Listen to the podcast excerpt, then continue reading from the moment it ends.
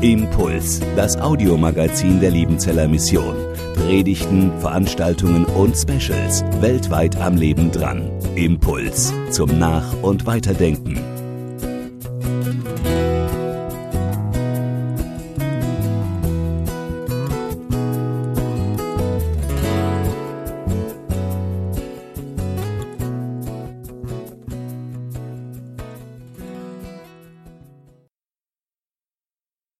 Heute darf ich Carsten und Miriam Buhr, oder zuerst Ladies First, gell? Miriam und Carsten Buhr, als äh, Gesprächspartner und Impulsgeber begrüßen. Schön, dass ihr heute gekommen seid, obwohl ihr angeschlagen seid. Ja, äh, vielleicht mal so ein bisschen zum euch kennenlernen. Heute ist Reformationstag und Luther wird ja auch als Werkzeug Gottes bezeichnet. Wenn ihr euren Ehepartner als Werkzeug vergleichen würdet, was wäre Carsten dann, Miriam? Also mir ist ja sofort der Bohrer eingefallen, Bohrer. weil der Bohrer, der ähm, äh, gräbt, also der gräbt sich eben tief in die Wand rein. Ja. Er arbeitet präzise und genau.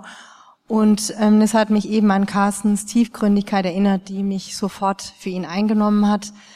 Er ist genau, er macht keine halben Sachen. So, Herr Bohrer, ah nee, Carsten, wie würdest du Miriam beschreiben als Werkzeug? Ich glaube, wenn Miriam ein Werkzeug wäre, dann wäre sie so eine Lesebrille. ja. Mit meiner Frau kann ich Menschen lesen und verstehen. Sie hilft mir einfach, wenn Menschen nicht ganz koscher sind oder wenn sie es doch ganz ehrlich meinen. Also gerade auch in meinem Beruf ist das eine echte Hilfe, so eine Lesebrille zu haben an meiner Seite. Sehr schön. Ja, Miriam, und ähm, jetzt sage ich einfach mal ein bisschen was über dich, was du mir gesagt hast. Du bist in der Nähe von Hemmingen groß geworden, in einer Familie, wo der Glauben an Jesus gar nicht so eine große Rolle gespielt hat. Und erst, oder dann kam doch eine Überraschung, und zwar als du Teenager warst, da haben sich deine Eltern bekehrt und du hast gesehen, wie Jesus sie verändert hat, auch von ihren Wesenszügen her. Und das hast du, glaube ich, positiv wahrgenommen, oder? Auf jeden Fall. Aber das ähm, hat jetzt für dich noch keine großen Konsequenzen gehabt. Du hast die Schule abgeschlossen, dann Erzieherinnenausbildung. Und erst mit 23, glaube ich, war irgendwas ganz Krasses in deinem Leben. Was, was ist da passiert?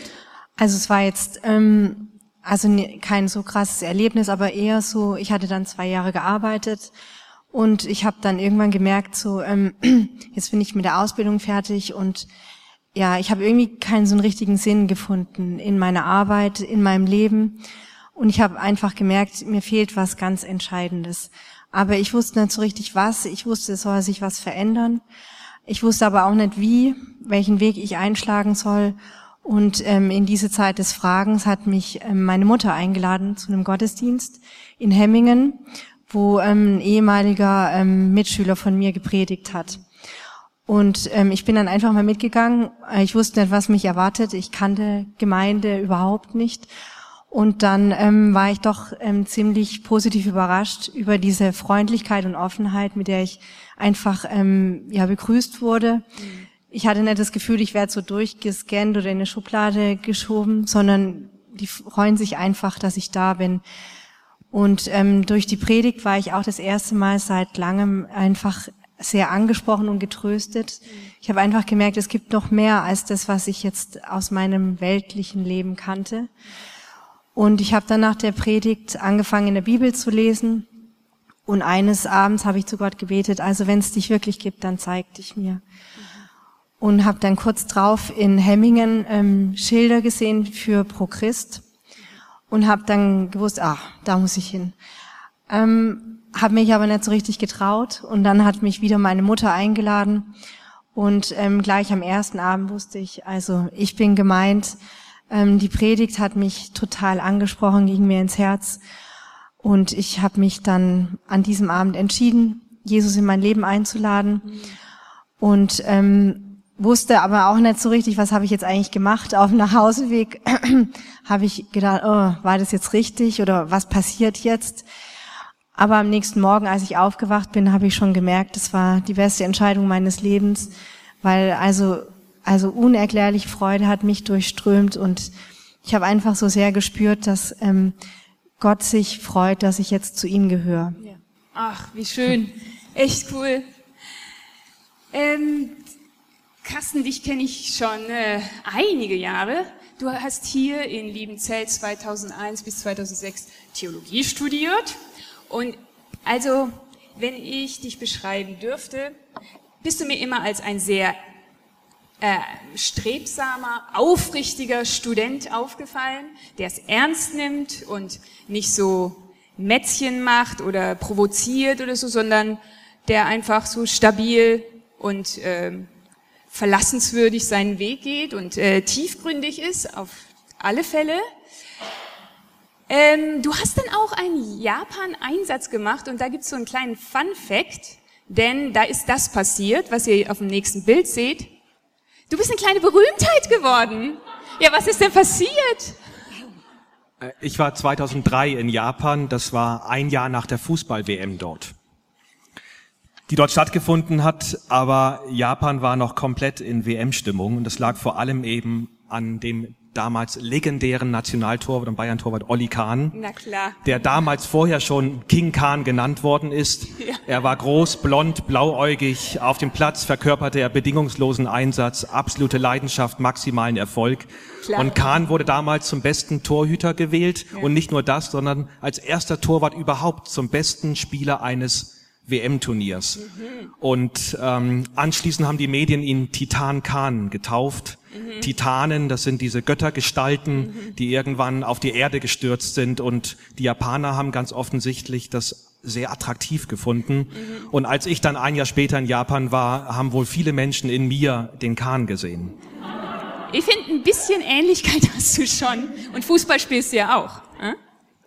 Und ich habe eigentlich immer gedacht, dass du so ein gerade gewachsener junger Mann bist. Also irgendeiner, der einfach ganz behütet und so aufgewachsen ist.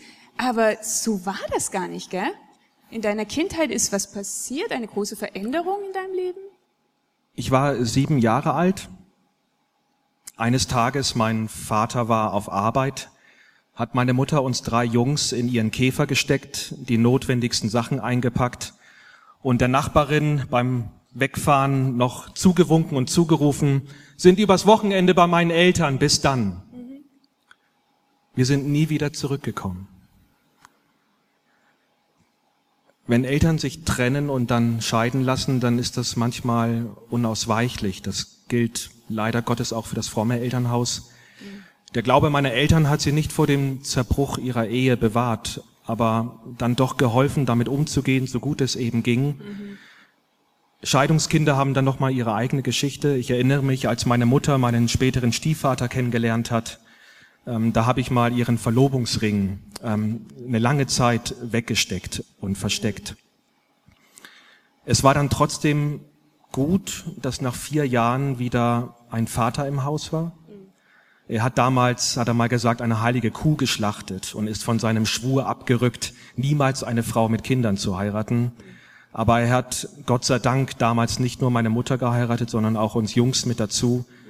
Ähm, das kann man in all dem Bruch dann schon auch als Glück bezeichnen. Ja. Ähm, bei all dem Bruch, also ich finde das ja schon sehr, sehr krass, da hast du trotzdem nicht mit Gott und deinem Glauben gebrochen, weil danach hast du ja Theologie studiert. Wie kam das dann? Im Nachhinein muss ich natürlich sagen, Gott sei Dank ist das nicht passiert. Äh, die Frage stellt sich ja durchaus, wenn man in der eigenen Familie erlebt, dass der Alltag und das Leben selbst in eklatanter Weise in Widerspruch zum Glauben steht, dann schließen viele fromm geprägte Kinder mit Gott ab. Ja. Äh, bei mir war es so, dass ich dann im Glauben all das gesucht habe, was ich durch meine Familiengeschichte nicht oder nur in Brüchen gefunden habe diese traute Heimat, Sicherheit und Geborgenheit, Annahme und Wertschätzung. Für mich war auch klar, dass dazu ganzer Einsatz gehörte, wie Luther damals sozusagen. Die Frage nach dem hauptamtlichen Dienst, die später aufgekommen ist, gehörte für mich ganz selbstverständlich dazu. Wenn ich das endlich finden möchte, wonach ich suche, dann muss ich dafür auch alles geben.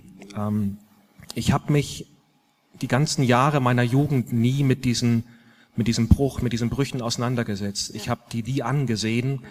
Es fing dann erst hier in Liebenzell an, als ich mal das Gespräch mit Bruder van der Hoft suchte, einen begnadeten Seelsorger und Dozenten damals, mit dem ich meine Brüche angeschaut habe. Ich würde sagen, im Nachhinein, ja, war das vielleicht dann auch eine Flucht in den Glauben. Ich habe dann gemerkt, wir können nicht einfach so von dem liebenden Vater reden und der irdische Vater und das Verhältnis zu ihm ist egal. So einfach ist die Rechnung im Glauben nicht. Das habe ich dann gemerkt mit den Jahren. Ja. Miriam, du warst dann äh, fertige Erzieherin, hast auch gearbeitet und zwischen zwei Arbeitsplätzen hattest du Zeit. Und dann hast du gedacht, ja, jetzt mache ich mal was ganz äh, anderes. Was hast du denn da gemacht? Ich war hier in Liebenzell auf dem BICO, dem sogenannten Bibelkolleg der mhm. Liebenzeller Mission. Das war so sechs Monate, glaube ich. Genau, so also drei oder sechs Monate. Drei oder sechs Monate. Ich war mhm. drei Monate hier. Mhm. Genau. Ja, das hatte mir, ähm, ich war da ein halbes Jahr zuvor erst zum Glauben gekommen mhm. und das hatte mir eine Frau aus der Gemeinde, die mich so am Anfang ein bisschen begleitet hat, hat mir vorgeschlagen, geh doch mal dahin, ja. kannst noch ein bisschen mehr über Gott lernen, ja. Ja, du hast nicht nur über Gott und die Bibel mehr gelernt, sondern du hast auch einen gewissen Herrn kennengelernt, den Carsten. Ähm, ja, er ist ein netter Kerl, aber er hat jetzt Theologie studiert und du warst frisch im Glauben. Ich meine, die Perspektive, Pastorenfrau zu werden, ist jetzt auch nicht die allereinfachste. Hat dich das nicht abgeschreckt? Also überhaupt nicht. Also mein Glück war wahrscheinlich, dass ich so gut wie nichts darüber wusste. Und ich kannte eben nur eine einzige Pastorenfrau, das war die aus Hemmingen ja. und die mochte ich total, die hat einen total erfüllten, glücklichen Eindruck auf mich gemacht und war für mich überhaupt keine Frage. ja, das ist ja schön. Also ihr habt dann, ähm, nachdem Carsten dann fertig studiert hatte, seid ihr erst zwei Jahre nach Pforzheim und dann seid ihr nach Weiterstadt, bei Darmstadt ist das. Und ähm, das war eine Pastorenstelle. Du hast auch gar nicht mehr angefangen zu arbeiten, weil ihr all in hier voll, Vollgas gegeben habt in eurem Dienst. Und ähm, das war jetzt, wie ich gehört habe, eine sehr wachsende Gemeinde, also in verschiedenen Sinne. Da war eigentlich immer irgendjemand schwanger, glaube ich, oder so. Ne? Also auch natürliches Wachstum ist ja Wachstum. Und äh, jetzt, wie ging's denn euch? Ich glaube, da hattet ihr irgendwas, was euer Herz fast zerbrochen hat. Ja, also es war natürlich so, dass wir ähm, auch das natürliche Wachstum uns gewünscht hätten. Ähm, ja, also Kinder waren schon immer also ein schönes Thema für mich, deswegen bin ich auch Erzieherin geworden. Ja. Und ähm, ich war nie so, dass ich jetzt ähm, unbedingt meinen Beruf weiter ausüben wollte. Es war für mich immer einfach ein schöner Gedanke, jetzt einfach Vollzeit Mama zu sein. Und es war für uns auch völlig klar, ähm, schon bevor wir geheiratet haben, dass wir gerne mehrere Kinder wollen. Und dann war das natürlich sehr schmerzhaft und schwer ähm, zu erleben, wie um uns rum ähm, ja sich der Kinderwunsch bei den meisten Ehepaaren erfüllt hat, aber bei uns eben nicht. Ähm, und ja, das war so ein Gefühl, als ob Gott alle anderen beschenkt und von uns dreht er sich weg. Und ähm, es war für mich auch sehr schwer, ähm, zeitenweise ähm, Schwangere oder Kinder überhaupt zu sehen. Deswegen war es auch absolut unvorstellbar, jetzt in meinem Beruf zurückzukehren, weil ich gedacht habe, das äh, schaffe ich überhaupt nicht. Und ähm, ich habe dann gemerkt, ich also ich schaffe es äh, einfach auch nicht alleine mit der Situation fertig zu werden, habe mir dann Hilfe gesucht bei einer Seelsorgerin, um ja diesen Schmerz zu verarbeiten, dass Gott uns keine Kinder geschenkt hat und auch damit zurechtzukommen. Also dass es nicht heißt, ähm, er enthält uns was vor. Ja. Ähm, wir wissen nicht, warum wir keine Kinder bekommen haben. Es gibt keine Antwort. Aber ähm, so mehr und mehr haben wir gemerkt, wie sich so Frieden darüber legt, bis dahin, dass ich mir auch wieder vorstellen konnte, zu arbeiten in meinem Beruf. Und diese Gabe, die Gott mir geschenkt hat, Also nicht also verkümmern zu lassen aus lauter Schmerz oder Bitterkeit, sondern sie trotzdem auszuleben. Ich glaube, was, ein, was in einem da vor sich geht, das kann man gar nicht jetzt in so einer kurzen Zeit beschreiben. Das ist ein Kämpfen und ein Ringen und natürlich auch ein Ringen mit dem Glauben, weil das hat ja was mit Gott zu tun. Es ist ja ein Geschenk von Gott. Jetzt seid ihr Hauptamtliche, müsst quasi oh, so tun, nein, nicht so tun, aber äh, ihr seid Vorbilder natürlich auch für andere im Glauben. Und jetzt selber so einen Kampf in sich zu haben, also ich glaube, das war echt eine sehr, sehr schwierige Situation oder eine sehr, sehr schwierige Phase. Und sicher ist sie auch manchmal jetzt noch, kommt wieder was auf. Also doch vielen Dank, dass äh, ihr so offen darüber redet. Ähm, ihr wart zehn Jahre dort. Und dann kam jetzt tatsächlich wieder eine größere Veränderung, nämlich ein Loslassen. Ein Loslassen, weil ihr nach euch entschieden habt, als Pastoren nach Bietigheim zu gehen. Das heißt, zehn Jahre, was ihr euch aufgebaut habt, loslassen, Freundschaften loslassen, Netzwerk loslassen, die Rolle, die man bisher hatte, loslassen. Das äh, ist sicher sehr, sehr schwer gewesen. Und ihr seid dann angekommen. Es ist ein bisschen deine Heimat, glaube ich. Da ist die Familie wenigstens ein bisschen der Nähe, aber das tröstet ja manchmal auch nicht über den Schmerz, den man hat. Ähm, in diese Situation hinein, in das Einleben hinein, nach sechs Monaten hat sich in deinem Körper etwas Krasses verändert.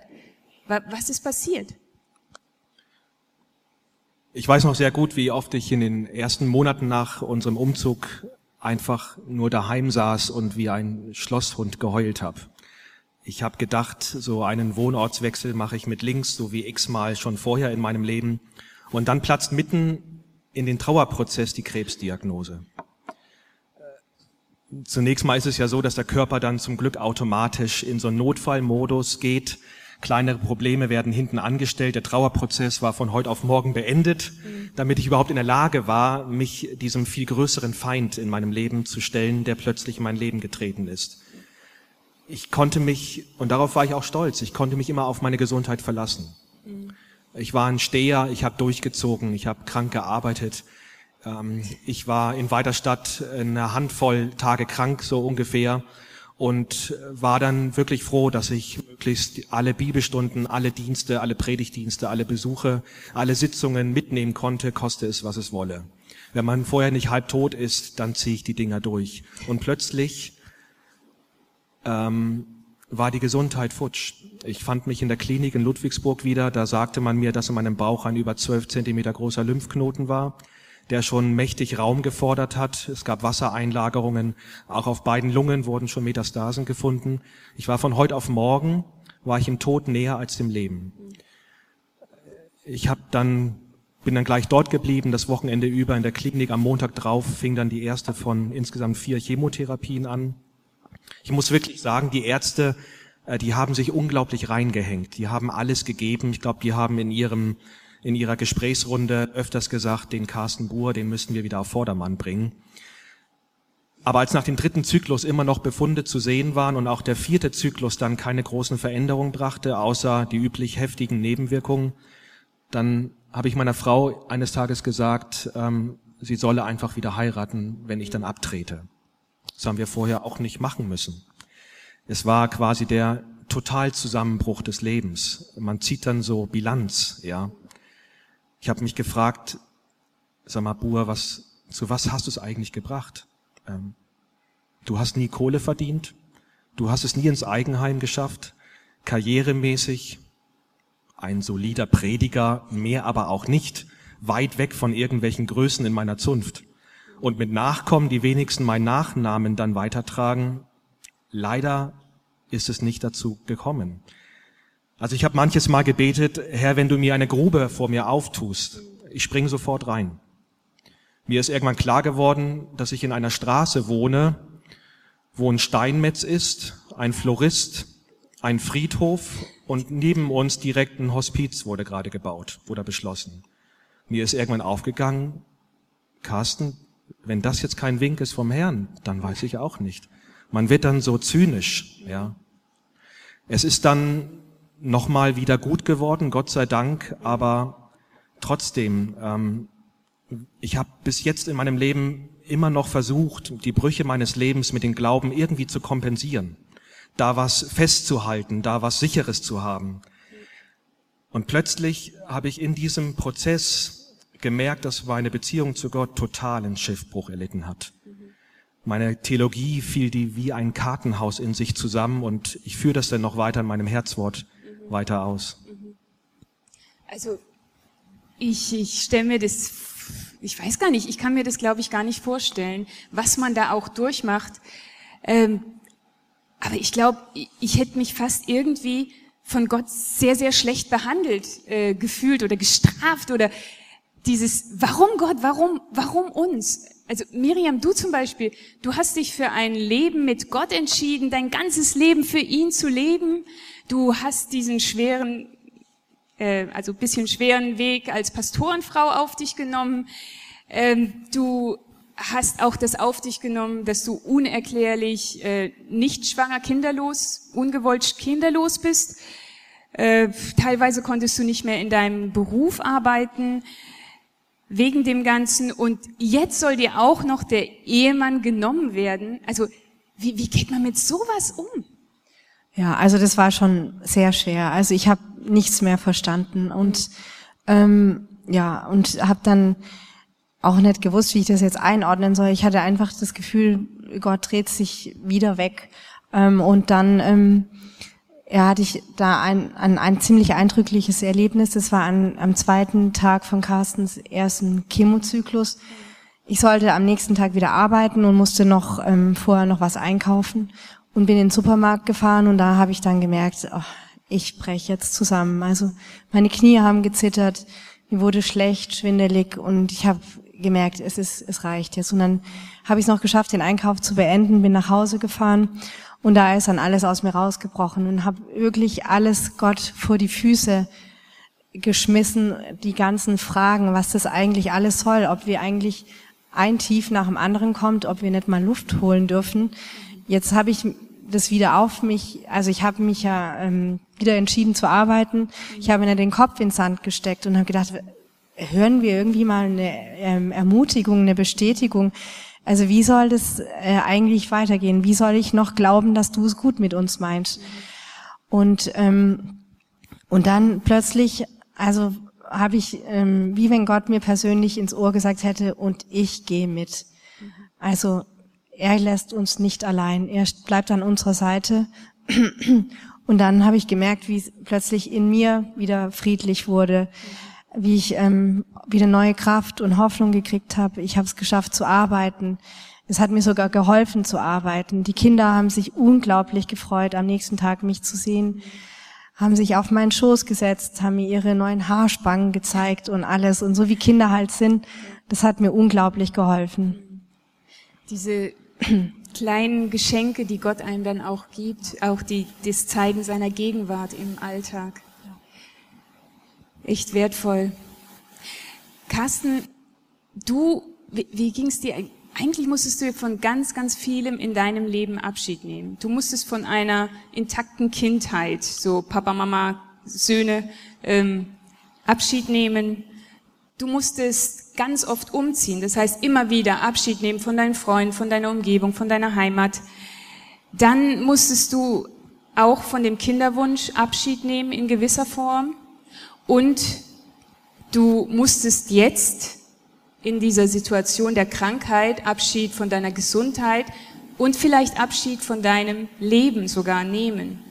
Und was ich echt ein Wunder finde, ist, dass du heute hier bist. Also du hast nicht aufgehört, auf die Kanzel zu steigen und von diesem Gott, der dich so schlecht behandelt hat, also so könnte man es ja fast sagen, äh, ein bisschen blasphemisch, ähm, von ihm zu reden und Menschen ihn und sein Anliegen ans Herz zu legen.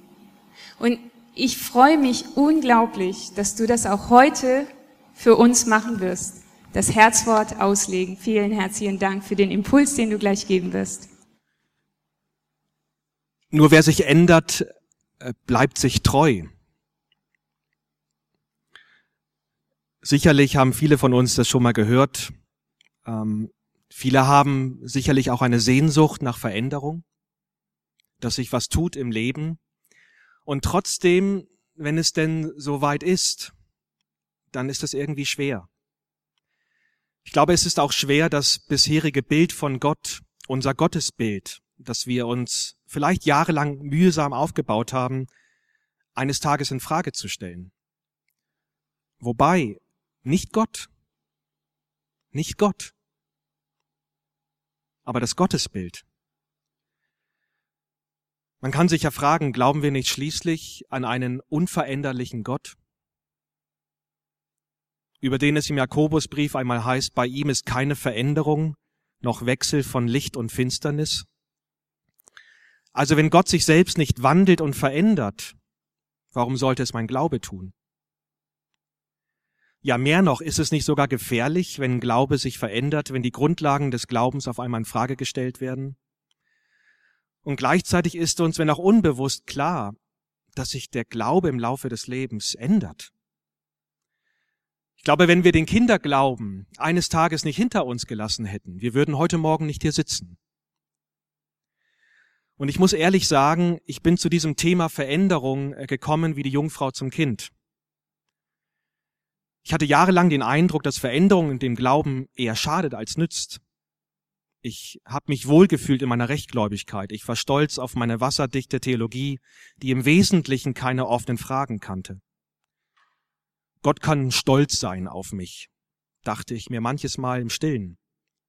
Ich bin einer, der steht noch richtig. Der lässt Gottes Wort noch stehen. Für mich war kein Problem, Glaubenssätze ohne Zagen und Zaudern aufzusagen und auch den Menschen ganz klipp und klar zu predigen. Und dann kam dieser schwerste Bruch bis jetzt in meinem Leben. Und ich konnte einfach nicht mehr zusammenhalten, was nicht mehr geklappt hat. Ich habe in diesen bangen Wochen und Monaten immer wieder Tagebuch geführt und heute staune ich darüber, wie oft ich in dieser Zeit Momente hatte, wo Gott mir die Augen geöffnet hat für seine Gedanken. Seine.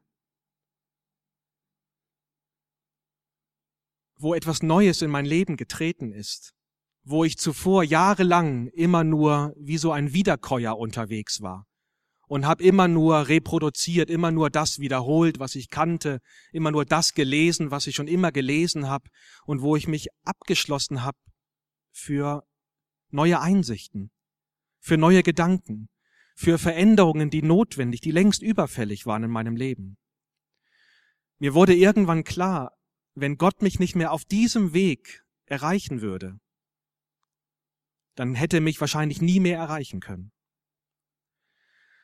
Und lange Zeit, bevor es den ersten Hoffnungsschimmer in meiner Therapie gab, hat Gott die Bruchstücke meines Glaubens sanft in die Hände genommen, in die Hände genommen und hat sie ganz neu und weise zusammengefügt.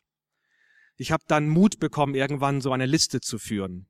Also mit all den Dingen, die so einem aufgegangen sind, wie Kronleuchter, ähm, was die Krankheit mich gelehrt hat. Ich habe dann über zehn Punkte zusammengetragen und ganz oben auf der Liste, also noch weit bevor ich aufgeschrieben habe, dankbarer, gelassener zu sein, sich weniger Sorgen im Leben zu machen, auf Platz eins habe ich aufgeschrieben, mein Glaube, der sich verändert hat.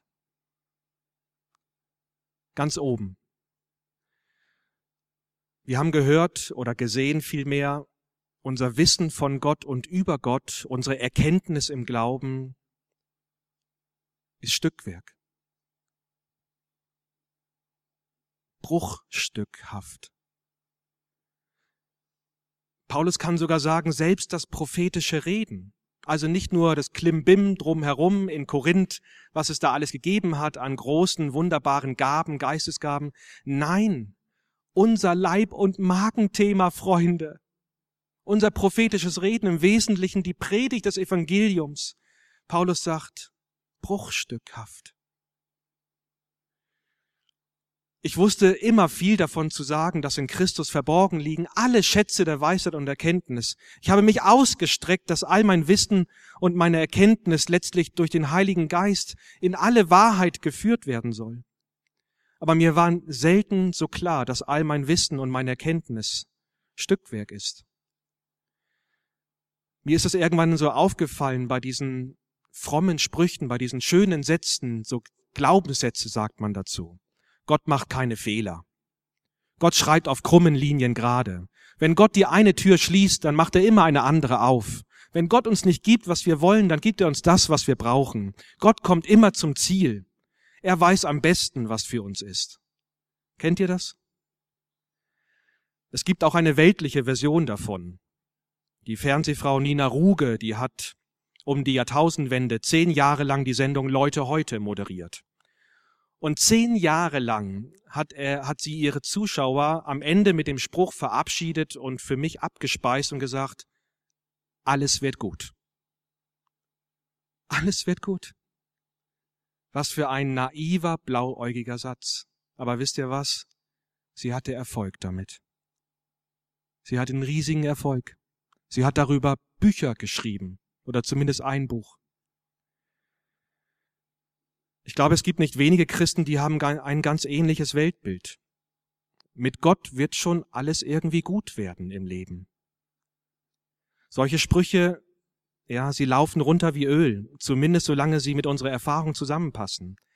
Aber so schön diese Sprüche auch sein mögen, sie passen mit der rauen Wirklichkeit dieser Welt leider selten zusammen. Diese Theologie, die man sich da zusammenbaut, durch solche Glaubenssätze, durch solche Schwüre fast schon. Dazu würde man in der Psychologie eher sagen, dass solche Sätze eher Ausdruck von Angst sind. Es sind Reflexe, um sich vor den Bedrohungen des Lebens zu schützen. Und sie sind auch Ausdruck einer Vereinnahmung Gottes. Diese Erkenntnis ist mir irgendwann gekommen. Wer sind wir eigentlich, Gott und sein Handeln erklären zu müssen? Wer sind wir denn, Gott dies und das und jenes zu attestieren, auszustellen? So ist der Punkt. Schau ich ihm denn über die Schulter? Ich bin durch all die Brüche in meinem Leben vorsichtiger geworden, behutsamer. Ich bin nicht mehr so souverän selbstsicher in meinem Glauben, auch anderen gegenüber, die religiös eher unmusikalisch sind, die mit all dem gar nichts am Hut haben ich warte jetzt eher mal ab, ich höre bewusst zu. Was ist denn eigentlich die Biografie von dem, der mir da gegenüber sitzt? Gott hat mir ganz neu Barmherzigkeit geschenkt, die ich vorher wusste, aber die ich so selten praktiziert und gelebt habe. Für meine Theologie, für meine Lehren, für meine Predigten, da war ich auch bereit, Leute über die Klinge springen zu lassen. Das sind halt die Kosten der Nachfolge. Wer ganz klar unterwegs sein möchte, dann sind das eben Kosten. Ich habe nicht gemerkt, wie unbarmherzig ich oft unterwegs war. Wir haben es sehr schön gesehen, diese Bilder vom Spiegel, dass wir undeutlich sehen in dieser Welt. Obwohl wir sein Wort haben, seine Taten gesehen haben in der Bibel. Oder das andere Bild, wir sind Kinder und wir wachsen, wir sind irgendwann erwachsen und wir legen etwas ab. Ich will dir mal etwas mitgeben für dein Alltag, für dein Leben, für dein Glaubensleben.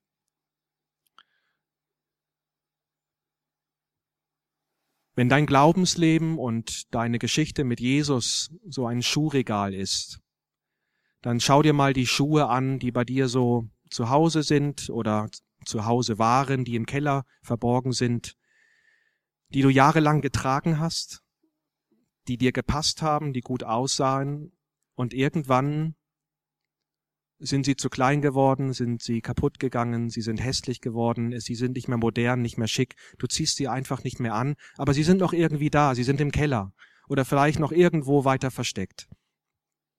Und genauso ist es mit unserem Glauben.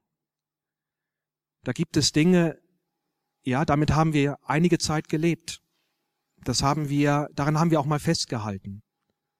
Weil es einfach gepasst hat, weil es stimmig war mit meinem Leben. Und irgendwann war das wie so ein Schuh, der zu klein geworden ist. Mir ist irgendwann klar geworden, Theologie ist Biografie. Theologie ist Biografie. Es gibt kein Denken über Gott, es gibt kein Nachdenken über Gott ohne Einbezug meiner Lebensgeschichte. Das heißt, ich bin immer auch begrenzt. Selbst ich, der jetzt hier was weitergebe, ich bin begrenzt. Ich gebe nur das weiter, was ich erfahren habe mit meinem Gott. Ein anderer, der diese Brüche nicht kannte, der ist genauso beschenkt und begabt und gesegnet und er wird gebraucht von Gott, der ganz andere Herausforderungen hat. Theologie ist Biografie. Und ganz zum Schluss möchte ich aber auch die Frage stellen, was ändert sich denn nicht? Was bleibt dann immer gleich? Paulus sagt hier, die Liebe hört niemals auf. Unser Glaube mag sich im Laufe unseres Lebens ändern. Unser Wissen, unsere Erkenntnis wird Stückwerk bleiben und eines Tages sogar aufhören. Gottes Liebe nicht. Und jetzt kommt's. Gerade da, wo mir der Glaube bruchstückhaft vorkommt, wo ich mit meiner Erkenntnis an Grenzen stoße, wo mir mein Wissen Rätsel aufgibt, gerade da will Gottes Liebe hell leuchten. Meine Krankheit war insofern eine Rückkehr. Eine Rückkehr ins Leben. Das paradox. In der Krankheit, da trennt sich Spreu und Weizen unweigerlich. Alles, was nicht trägt, verfliegt wie Spreu. Aber das, was trägt, was bleibend ist, das ist Weizen auf einmal. Das ist ganz unweigerlich der Fall. Und das Kreuz Jesu Christi, das steht ganz genau dafür. Da, wo Gott so rätselhaft uns vorkommt, wo scheinbar alles dunkel ist, wo die ganze Welt sich verfinstert, gerade da scheint ganz hell und leuchtend Gottes Liebe. Warum? Weil sich Gott verletzbar gemacht hat. Weil er Liebe ist. Und das bedeutet, wenn wir verletzt sind und leiden, dann ist uns Gott ganz nah. Dann sind wir, sind wir wie er Liebende. Warum? Weil wir eben nicht abgestumpft und kaltherzig sind, sondern weil wir gemeinsam mit Gott unterwegs sind, der nicht mit dem Leiden endet, sondern mit der Auferstehung. Ich will das ganz deutlich machen an einer ganz banalen Einsicht.